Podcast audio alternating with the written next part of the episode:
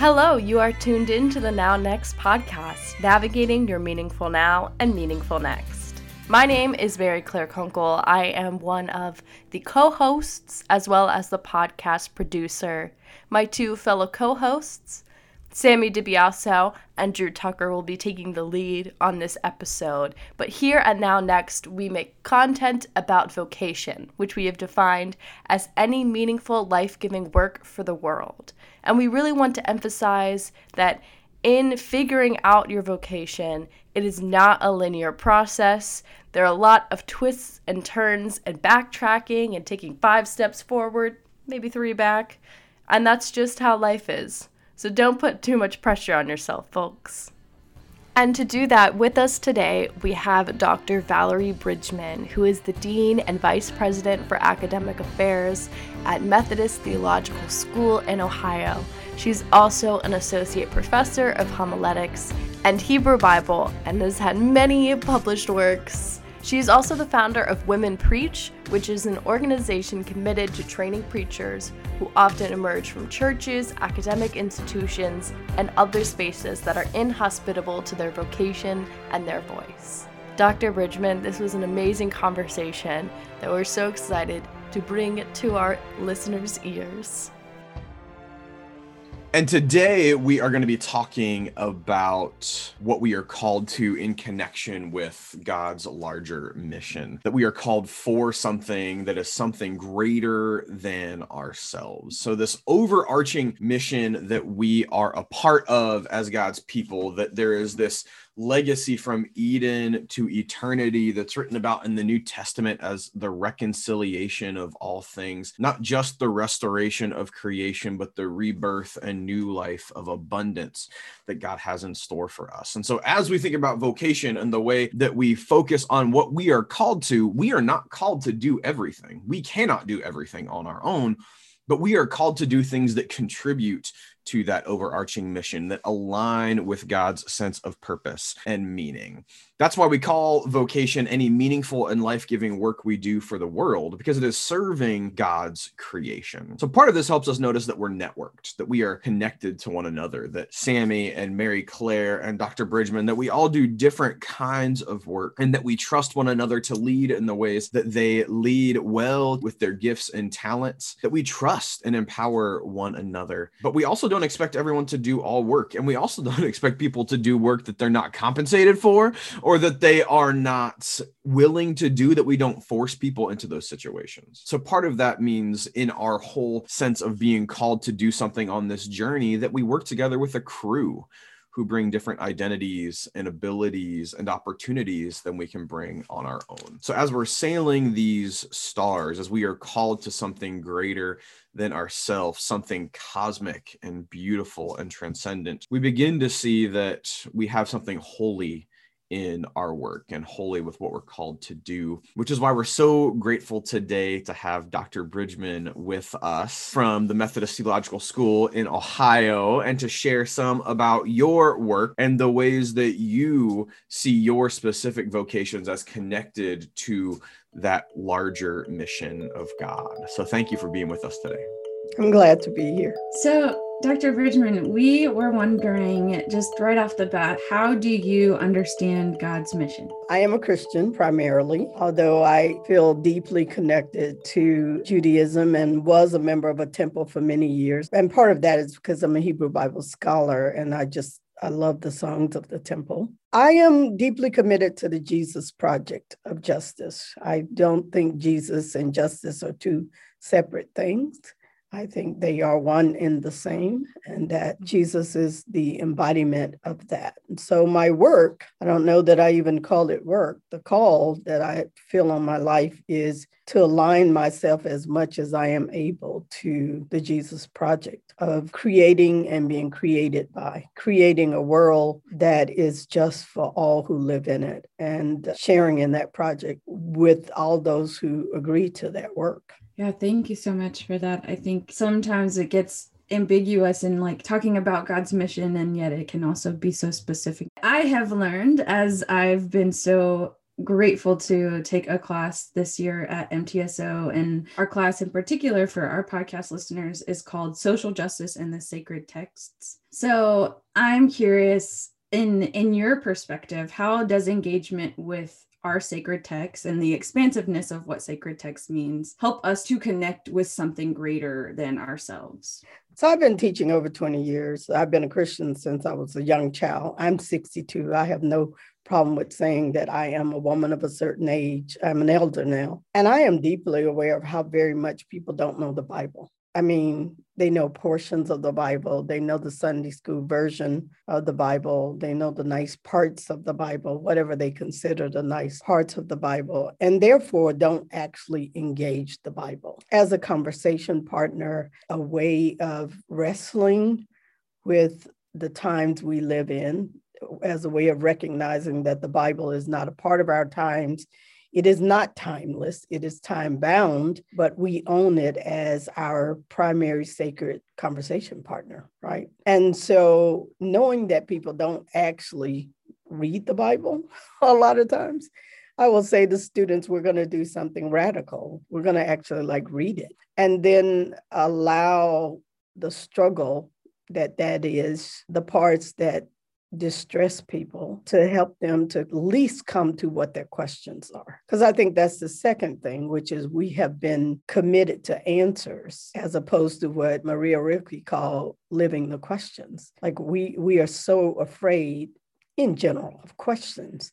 And uh, we we want answers. We want to know, you know, and and and learning to live with the tension of the how long of Habakkuk or any number of the questions that show up in the Psalms or any other part of the Bible while we walk our missions out, our work out in this Jesus project, I think is a part of the learning curve for all of us. Yeah, I've I've loved so much every time we get into class and then people are like, "Okay, but how do we do this practically?" And you're like, "Well, that's that maybe is the wrong question to be asking, you know?" But we there's this urgency, this sense of like, "Okay, we have this information, what do we do with it?" And so like sitting with it is hard. We're also wondering, you know, in all of your experiences of teaching and your Bible scholarship, do you sense a holy purpose in your call from then faculty to now administration? Oh, sure. I, I, mean, first of all, I think of myself as a doctor of the church, and my role is to help train the church's leaders and public theologians, people who can speak to the wider world. And as an administrator, that means I am trying to take, I don't always pull this off, but I'm trying to take a 30,000 view of what are we actually doing? How is that functioning in our classes among our scholar teachers?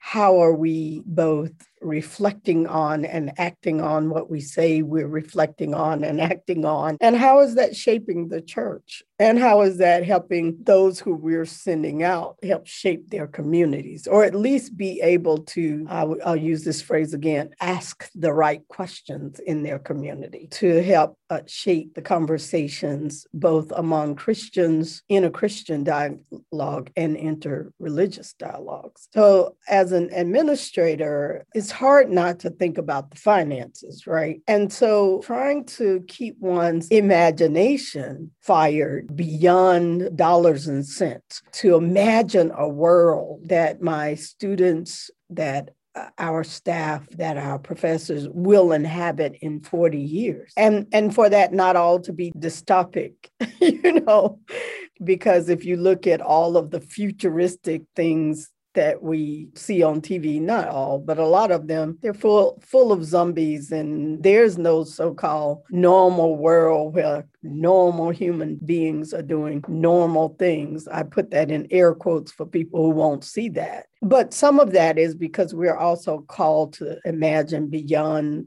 this category of normal. I so appreciate that in part because when, when I was in graduate school, Dr. Willie Jennings was one of my professors, and his emphasis on imagination and imagining beyond not just the world that we live in to dystopia, but into a better way, into participating in that that kingdom of God. When he said that the first time, my eyes opened because that was not something I had had heard before. Growing up in a white mainline Protestant context, where most people are like, "Oh no, the world's pretty good."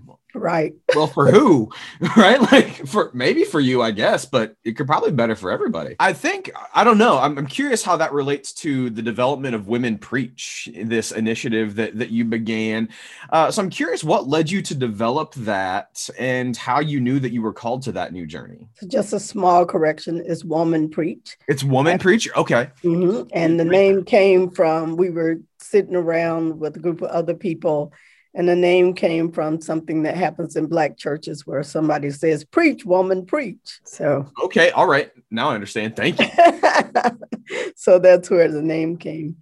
Uh, it was it was one of those God got you moments. One of my uh, godsons and I always talk about the God of the ambush. So I was not trying to develop woman preach. I did something at the National Cathedral in Washington right before they quit doing all those courses. We were one of the last courses that used what became a prototype of what we are doing and they were convinced that people weren't going to come. So they said I needed a real name because nobody knew who I was.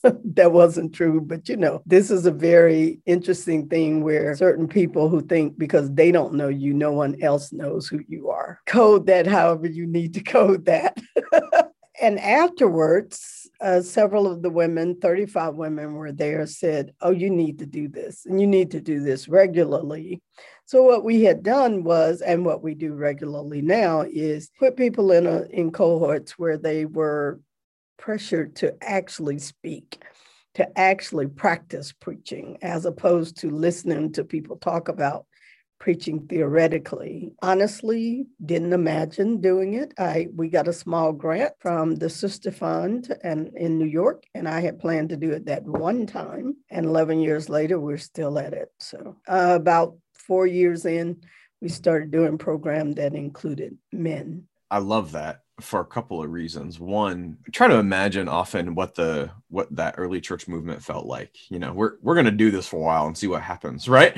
And the Holy Spirit has other things in store and things move and shape and change. But the other reason, back to your idea of who knows who you are and how that shapes who they think will know who you are, right? It we so are rarely willing to listen to other people, what other people's perspectives might tell us about what we need to know about who might have perspectives and value and relationships that we just haven't encountered before. I also just want to say I appreciate way back when you said you got no problem saying that you're an elder, that you're a woman of a certain age. As a still a young adult in my church's terms for the next like month, I have a very odd and I think and maybe reshaped relationship with age age after my sister was diagnosed with cancer because it has come around to a place where I used to complain about getting old and gray hair and my knees, you know, hurting in ways that it didn't when I was 17. But now, as she is still battling four years later, you know, part of my perspective is how age is a privilege that is denied to too many folks. And so I, I, think normalizing the the blessing and the reality of of aging and becoming an elder and sharing the wisdom you are i just i so appreciate that and your willingness to lead in that way. Thank you. My mother used to say your options are get old or not. I love that. So there's that. well, Dr. Bridgeman, I in kind of echoing Drew's like what we've we've picked up so far in our conversation. I mean, I personally in, in my in our class, I just am constantly just writing down quotes um, from what people are saying. And so part of that is in this conversation so far is just like Jesus and justice aren't different or separate things. And proclaiming that in a world that the majority, particularly white majority that does not believe that, has been obviously a challenge. And also in particular in this day and age, as we're walking through and for our podcast listeners, this recording is coming in the week of the wake of Daunte Wright's murder, as well as we're in the midst of George Floyd's um, trial. We're not in the midst of George Floyd's trial. We're in the midst of Chauvin's trial. That's yes. yes. But what you said is instructive because people have put George Floyd on trial. Mm. Yeah. As opposed to the man who killed him.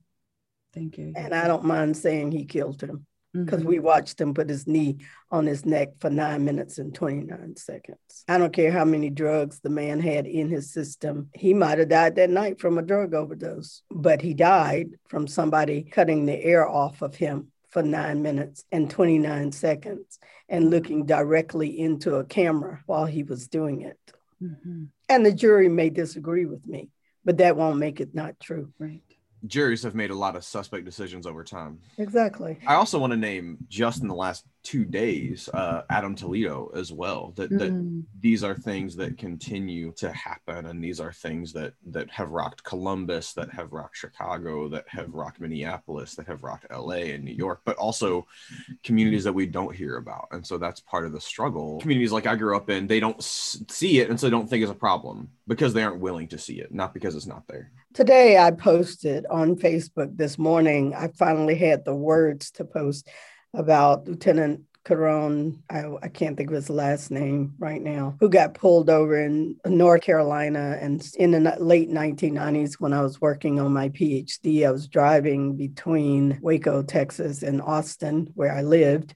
I was in school at Baylor University at the time. And it was at the time when somebody was pretending to be a police officer and pulling women over and raping them. And so this cop turned on his lights behind me late night. It wasn't late, late night, like eight o'clock at night. So I did what they had told us to do on the news. I, I put my hazard lights on, slowed down, and called 911 and told them I was being followed by somebody. I presumed it was a cop, but that I was going to a lighted gas station before I pulled over, which was about a mile. So I drove that way for about a mile, pulled up, and there were several people at this gas station. And when the cop got out of the car, he had pulled his gun and was screaming expletives at me for not having stopped when he tried to pull me over. And I still had 911 on the phone. And uh, they said, Give him the phone. And I said, 911 would like to talk to you. And he said, you don't have effing 911 on the phone. And so I just, I had, while I was driving, I had pulled my license, my registration, and my insurance out and put it up on the dashboard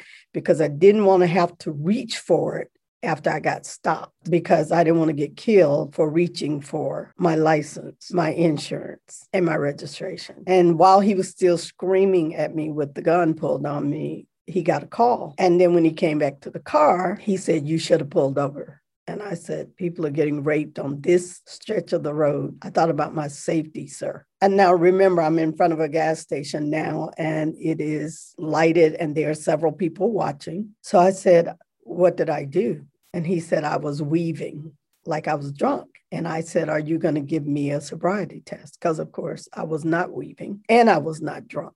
so he said, No, you just get home safely and quit weaving. And I sit in the parking lot for 30 minutes, making sure he went in the opposite direction of where I was going before I got back on the highway. That's just one of several conversations I personally have had with troopers or police officers or whatever. And every time somebody white says to me, But what were you doing to make them pull you over? Or what were you doing? I was deeply aware that I could have died from I feared from my life that day and that the police officer would not have been charged and would not have been convicted were he charged. It's it's violence porn that we see. Just because things are now on video doesn't mean they just started. I don't know a black person. I personally, I'm not saying I know all black people, but I don't personally know a black person who hasn't had what I just described, that kind of encounter with a police officer. And I don't know any black men who haven't been roughed up by a police officer. Not one, not my sons, not my godsons, not my ex husband, not my friends, not my brother, not one. And none of them were in jail. Just walking while black, driving while black, shopping while black, any number of while blacks. And so I really think now back to this as a theological project, I really think until those who claim to be Christians really believe more in justice than in law and order, this will continue because Paul was wrong to say that we should obey the law no matter what. Augustine was right that an unjust law is no law at all. And when we won't hold accountable people who have a taser and a gun on their hip and pull a taser out, They don't even feel the same in the hand. I know because I've held both. So I know they don't even feel the same way. And your job is to train police officers.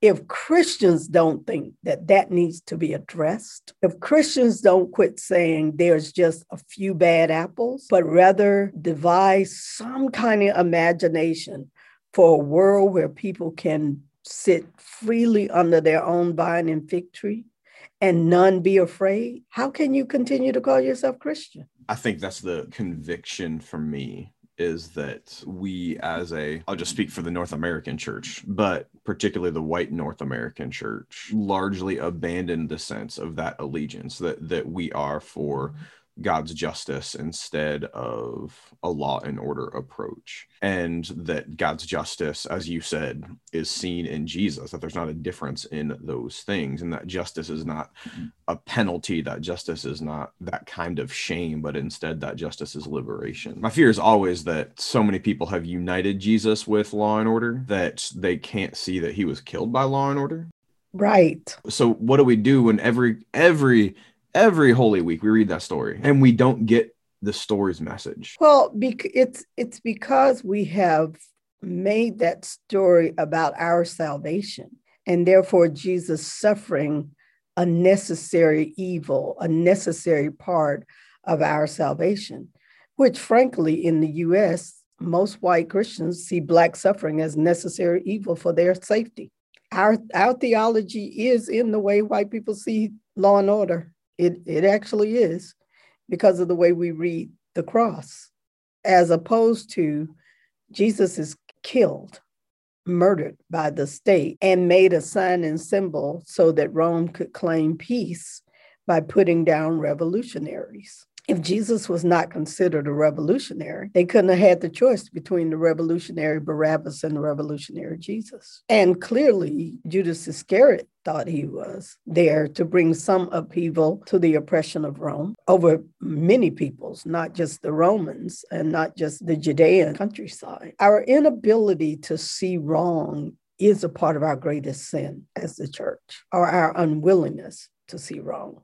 I don't know if it's our, and partly because if we see it, we may have to say something. We may have to do something about it. I, I remember having a student say to me they couldn't preach about things that were happening in the culture because then people would leave the church. And I said, as opposed to repenting and being converted, they would leave the church. And the student said, yes. And I said, So you would rather have unconverted people paying your salary than people who are committed to the gospel of Jesus Christ? Okay. That is the terrible math that so many churches do. I have to admit, uh, this morning I was, you know, doom scrolling Twitter because what else do we do when we wake up in the morning but start our days terribly? And someone had posted something about, can you believe Pat Robertson said this? And I was like, oh, come on, like, do we have to start this Friday of this weekend this way. And as a person that I don't think I've ever disagreed with more in my entire life, he was talking about how police had gotten in the way. Now, don't get me wrong, I'm not sitting here to praise Pat Robertson saying he said something that hasn't been said before. It was like the lowest of low bars.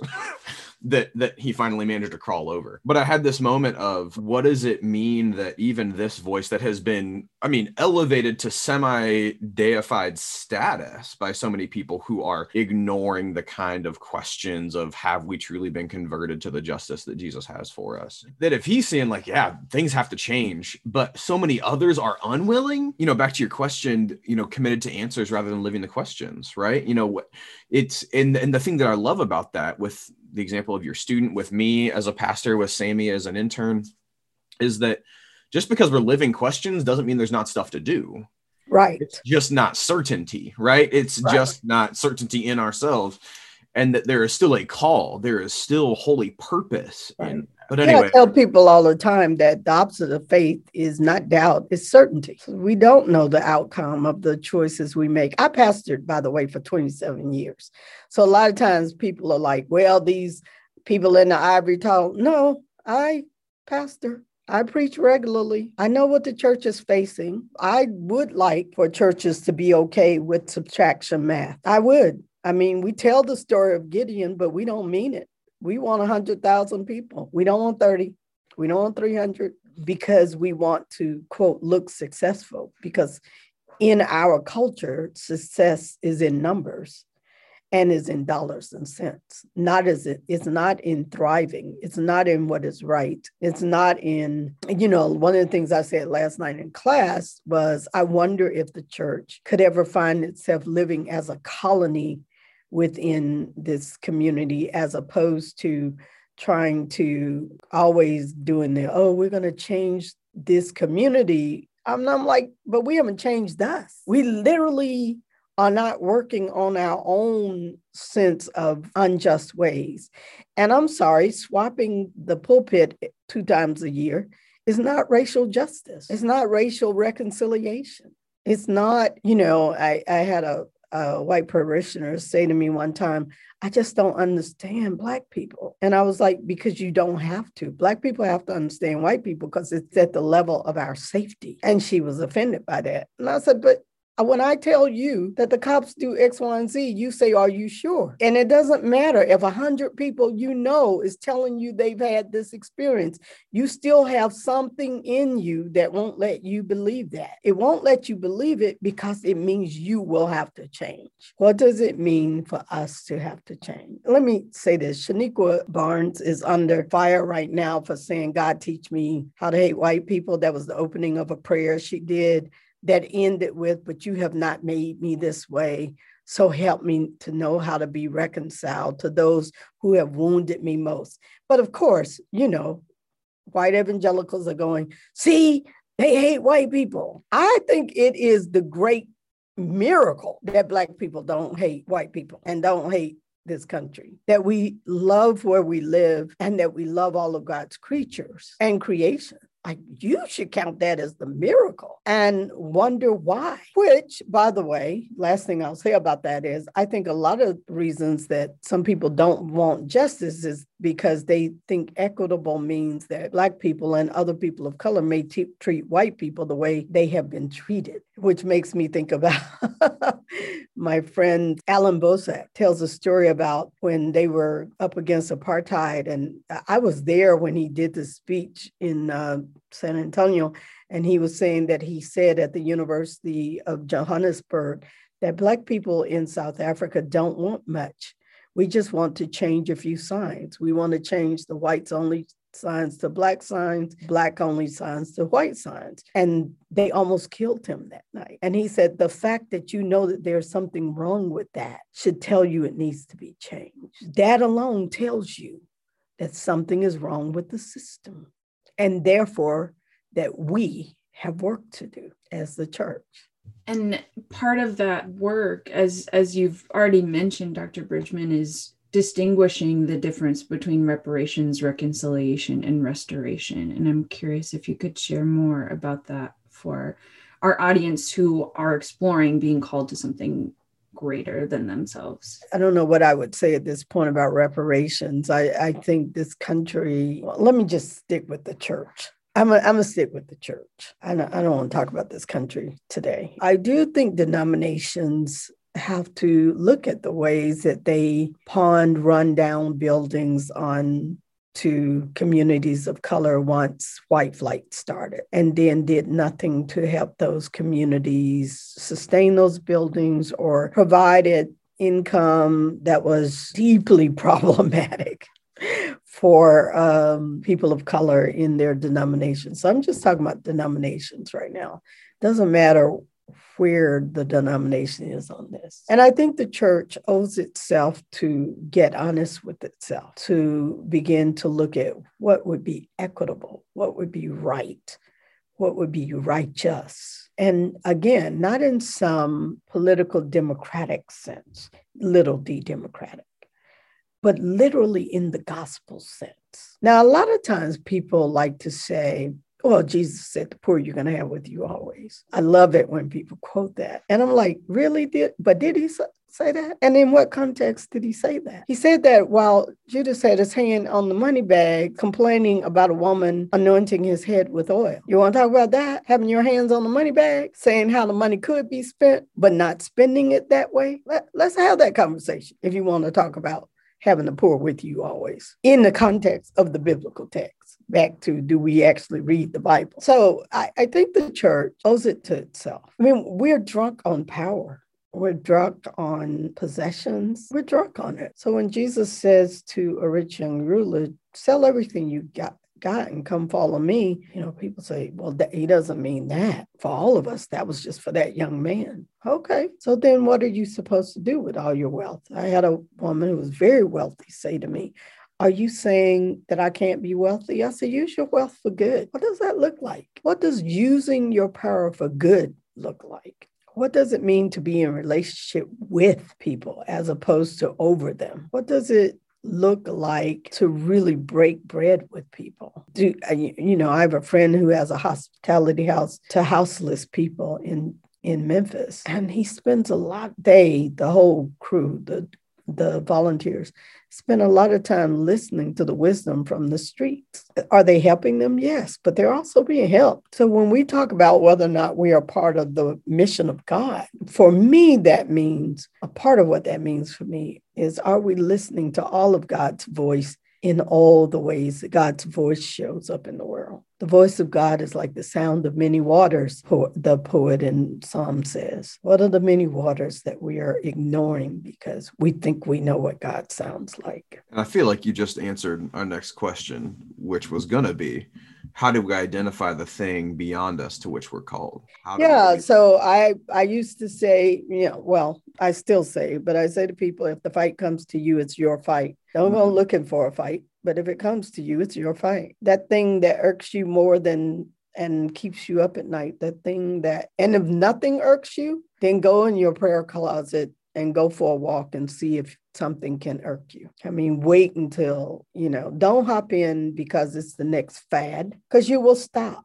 The minute you get tired, we we suffer from compassion fatigue because we're planning on fixing the world as opposed to being faithful to the call. Can you say that one more time? Because I think I know I need to hear it again, and I'm thinking some other people might need to hear that one again. I said we suffer from compassion fatigue because we are convinced that we're going to fix the world as opposed to being faithful to the call. Amen. And that's where I think this distinction between understanding we have a particular call and that it contributes to God's mission. But we, I mean, I cannot do God's mission alone. You cannot do God's mission alone. None of us can accomplish the work of God in the creation and restoration of all things alone. But it's also not disconnected from that work and that we have our part to play in it and that we're in community doing that. So um, I know you have a limited amount of time with us. So I want to say thank you so much. Sammy has one last question for you you, but I just want to say how grateful I am for you and your vulnerability today and your willingness to share with us at this time. And I know that that you have many tasks as a teacher and administrator and family member and all sorts of other kinds of things. And so that you share this time with us, I take as a holy and wonderful time and space. So I really appreciate you, Dr. Bridgeman, and being with us today. Thank you, Drew. It's been good to be here. So our last question, Dr. Bridgeman, is one we ask all of our um, guests guests on the podcast as we're exploring vocation. And so the question is what do you wish you knew about vocation as a kid? oh, you mean people actually answer that? Sometimes begrudgingly. I don't know. I, well, I, because I actually don't have an answer to that. You know, I know this sounds weird, but um, growing up as I did in the house with a pastor and a teacher, growing up as I did in the country, living next door to my grandmother, who was a root working woman in the deep south, and my grandfather, who was a deacon of the church that prayed two hours every night, knelt by his cast iron bed. I have always been deeply aware of God and therefore deeply aware that God calls us. So I think for me, I, I didn't have the kind of struggle around is God calling? Uh, my struggle was, am I going to answer that call in this now? And I, I had a professor when I was in my undergrad who said to me that your problem, Valerie, will not be uh, what to do, it will be what not to do you can't do everything you're gifted to do all at once. And I, begrudgingly, I had to agree with that. I agree with that still. And so now, as I'm on this end of my life, I'm thinking, what do I pick back up that I put down to do this part? So that part of call that it may shift and it may change. I'm not going to be a professor for the rest of my days unless I die before I plan on it or being a dean or whatever. But that doesn't mean that I'll cease to be called. So, do I pick back up being an artist? I mean, like purposefully, is that the next thing? Uh, so, I don't know that that answers your question as much as it says that I think call is as much process as anything. Once again, I'm struck by how God shows up in conversations in ways we don't expect with Dean Bridgeman today and the ways that we see God showing up in her life and her work in the ways she speaks truth with grace and power because that's what she's called to, but also what she's called for. Her specific living out of her vocation, of her purpose, is serving that greater mission of God that changes the ways in which we face every single day. So, from these different steps, from Columbus to across the country, throughout the world, I hope we pay attention and listen closely to what Dean Bridgeman has to say to us today, to what our dear sibling in Christ has to tell us about developing and discerning and deciding that the difficult work that God calls us to, confronting injustice, speaking truth to power, and also persevering amidst the struggle, that that's worth it, not just for ourselves, but for that thing to which we are called for that reconciliation of all things, that true embrace of all creation. Thanks for joining us today, everyone. Now Next is brought to you by the Center for Faith and Learning at Capital University. Due to the COVID 19 pandemic, this episode was recorded remotely over Zoom. Funding for Now Next is thanks to the generous Philip N. Knudsen Endowment and Lutheran Campus Ministry. Our co hosts are Drew Tucker, Mary Claire Kunkel, and Sammy DiBiasto. Our podcast producer is yours truly, and our seaworthy theme music, Fiddle Dee, is by Shane Ivers.